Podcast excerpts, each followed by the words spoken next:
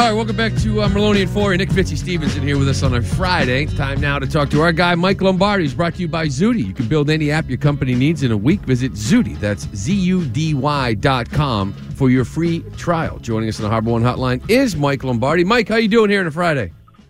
I'm great, thank you. How are you guys doing? Good. We are doing good, Mike. So obviously, the, a lot of news here the, this week with the civil action lawsuit. Uh, Brian Flores is putting on the NFL and the Giants and Dolphins. Everyone seems to be involved. So my question to you is: Is it time for the NFL to look at this Rooney Rule and maybe make adjustments to get the results that it was intended to get? Well, I certainly think that's the case. I mean, you know, this the Rooney Rule has proven to get uh, African Americans and minorities interviews, but it has yet to prove to get people hired. I, I have said for years, and I've given my book to Troy Vincent. I think we need the league needs, not we, the league needs a leadership academy for minorities. I think that through training, through through intense work, open the academy up to high school coaches, college coaches. Do like GE has their leadership academy. Really put an emphasis on training and so that when these coaches go in for interviews, they are ready to interview and look good in the interview and are performing at a highest level. And, and I think ultimately that is the way to solve some of the issues. It's through all these things. And I'm not suggesting that, uh, that African American coaches aren't trained and, and minority and white coaches are. I'm not suggesting that. I'm suggesting all coaches need to become better at leadership, and I think ultimately that's the key. Yeah, but I, I, it's it's I feel like it's a slippery slope because as a GM, you know, as a guy that was r- running a team, you know, you have an opportunity to hire somebody that you've been watching and monitoring for a while, and you're predisposed to him because you you, you feel like even before the hiring process starts, human nature kicks in, and that's the guy I want. But they're forcing me to interview other people I mean, how, right. how, how that's got to be a difficult, you know, line to walk as far as, you know, removing your personal bias towards people. Anytime you make a decision, you have a ton of personal bias, but also if you're willing to be open minded and you can interview. I mean, look, the Pittsburgh Steelers are the inventor of the Rooney Rule. And I don't think they intended to hire Mike Tomlin until he showed up with his incredible ability to motivate, inspire, and lead. I think I think Mike Tomlin got that job in the interview because of how he prepared for it, how he was able to express his philosophical beliefs and how to lead young men. And he got that job. And I certainly think that's a powerful way to get jobs. And I think you still can.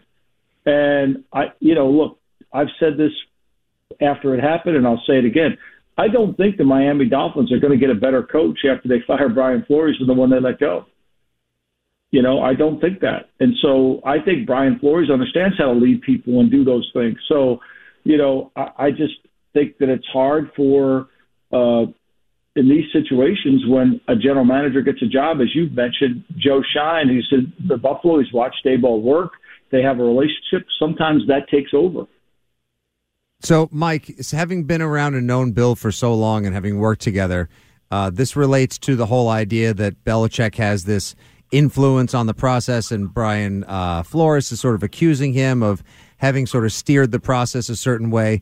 Were you familiar with coaches or other coaches, GMs, et cetera, people calling Bill all the time for recommendations, insight, or any sort of influence in that regard? You know, I, I mean, he obviously would be a tremendous influence. He knows a lot of these coaches. He works with them, and you can learn a lot of football from talking about that. I, I don't know the specifics of of any of those on recent terms. And I think knowing Bill well enough, he would only speak of coaches that he's worked with. So if he's worked with Daboll or if he's worked with Flores, which he has, then certainly he's going to have an opportunity to talk about it and, and be an expert on it. Bill would never talk about something that he didn't have an expertise within. All right, we're talking to Mike Lombardi, the host of the GM Shuffle podcast. And Mike, you mentioned uh, uh, Flores down in Miami, and one of the uh, allegations is on Stephen Ross in that he offered him $100,000 to lose football games. And the way that allegation reads to me, I mean, it's really no different than Stephen Ross, say, offering a quarterback to lose football games. To me, that is a serious allegation. It is a serious allegation. And, you know, and I think that what the, the complaint says is that Brian said he wasn't going to do it, and the team didn't do it. And they went ahead, and even though they lost the first seven games, Uh, they they ended up beating the Patriots in Week eight, seventeen, and made them have to go play Tennessee at home, which cost them the home field advantage. So they didn't really tank, and they followed the path. Now they got rid of some players that they wanted to get rid of. They got a first round pick for Minkah Fitzpatrick. But if you remember correctly, that this conversation about tanking, especially as it pertains to Miami, was really over Tua. At this point in the NFL year, August of that season, 8 19, uh, Joe Burrow wasn't a first round pick. Joe Burrow was a quarterback at LSU that was playing. He had transferred from Ohio State. He had not emerged. The yeah. tanking for Tua was what this conversation was about. They ended up getting Tua anyway. Yeah. Yeah, and, and I don't know what you what you think about the involvement of one Hue Jackson because I, I, I don't understand what he's doing to be honest with you because he's describing walking into a bad situation where you tell me a team looks at it and says I got a four year plan to get back and, and he seems shocked by it. Like that, that teams would trade away players to get assets to build in two three four years. And I, I don't understand like his involvement in all of this to be honest with you. Why he's even speaking. Were you surprised at some of the stuff he he was saying this week? Uh, yeah, I really was, and so you know, especially considering that you know he, I know Jimmy Haslam personally, and Jimmy Haslam doesn't want to lose at anything.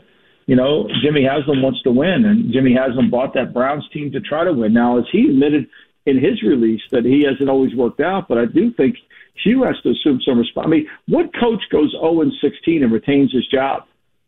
Yeah. I mean, you know, what coach goes 0 16? I mean, Rich Kotite went 1 and 15, and even though Leon Hess, the great, the owner of the of the Jets, used to call him Richie because he endeared himself to him like a son, he fired him after 1 and 15 and hired Parcells. So, like, I mean, they were going through a rebuilding process. The owner was on board and and Hue couldn't win. It was one. It was zero and sixteen. The next year they started slow. He fired him, and then they started to win again. But wasn't Hue? I don't understand. But wasn't Hue? I just, don't understand that. Yeah, wasn't Hue just describing what a lot of teams do? Like what Nick Caserio probably presented when he joined Houston. Said, "Listen, it's going to take a while." He seems surprised yeah. by that. I, I don't. That's my point. How was he surprised? He was zero and sixteen and didn't get fired. Yeah. And I'm sure if you go through those 16 games that there was probably decisions he made during those games that cost him games.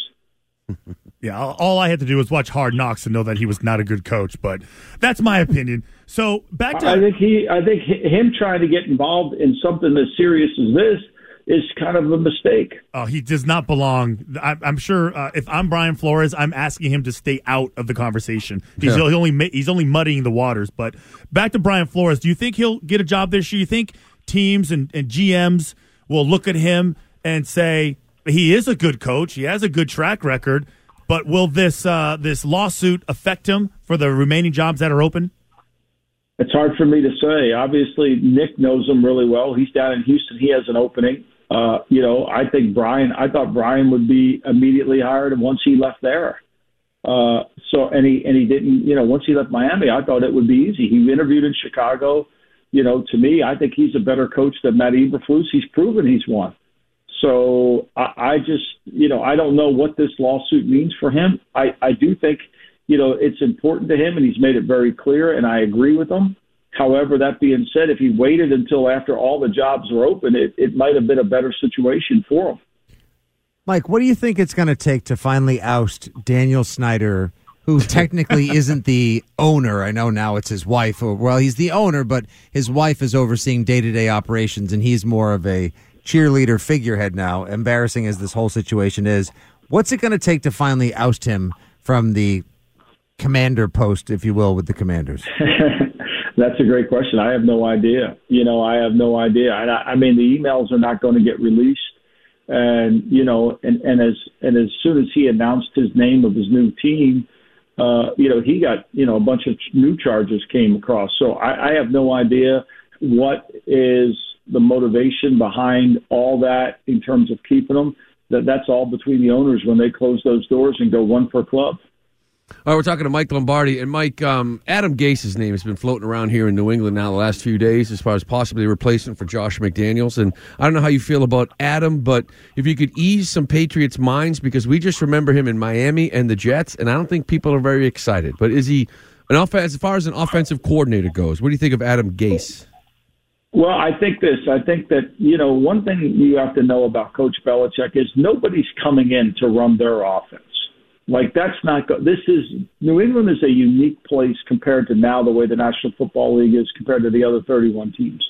Whoever enters in that building is going to run what Bill's version of the offense wants to be you know what's Bill, how Bill wants to set up the offense, how he wants to handle it, it the philosophical nature. You know, and we saw the evolution, and Patriots fans have seen this evolution through the years. When Brady in the first Super Bowl really, you know, I think they were two for eleven on third down in the first Super Bowl. They didn't throw the ball as well; they ran it, had the last drive.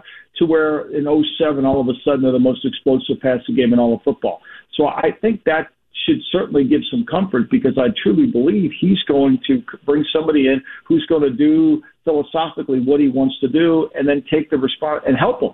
And Bill's never going to leave anybody on their own and say, it's you on you. If we don't win, then I'll fire you. Bill's going to be intimately involved. So does that mean that I feel like that means there's a limited amount of uh, candidates for this job of outside the building? Well, I I think there. No, I don't know about that. I think there's probably more, but I think there's.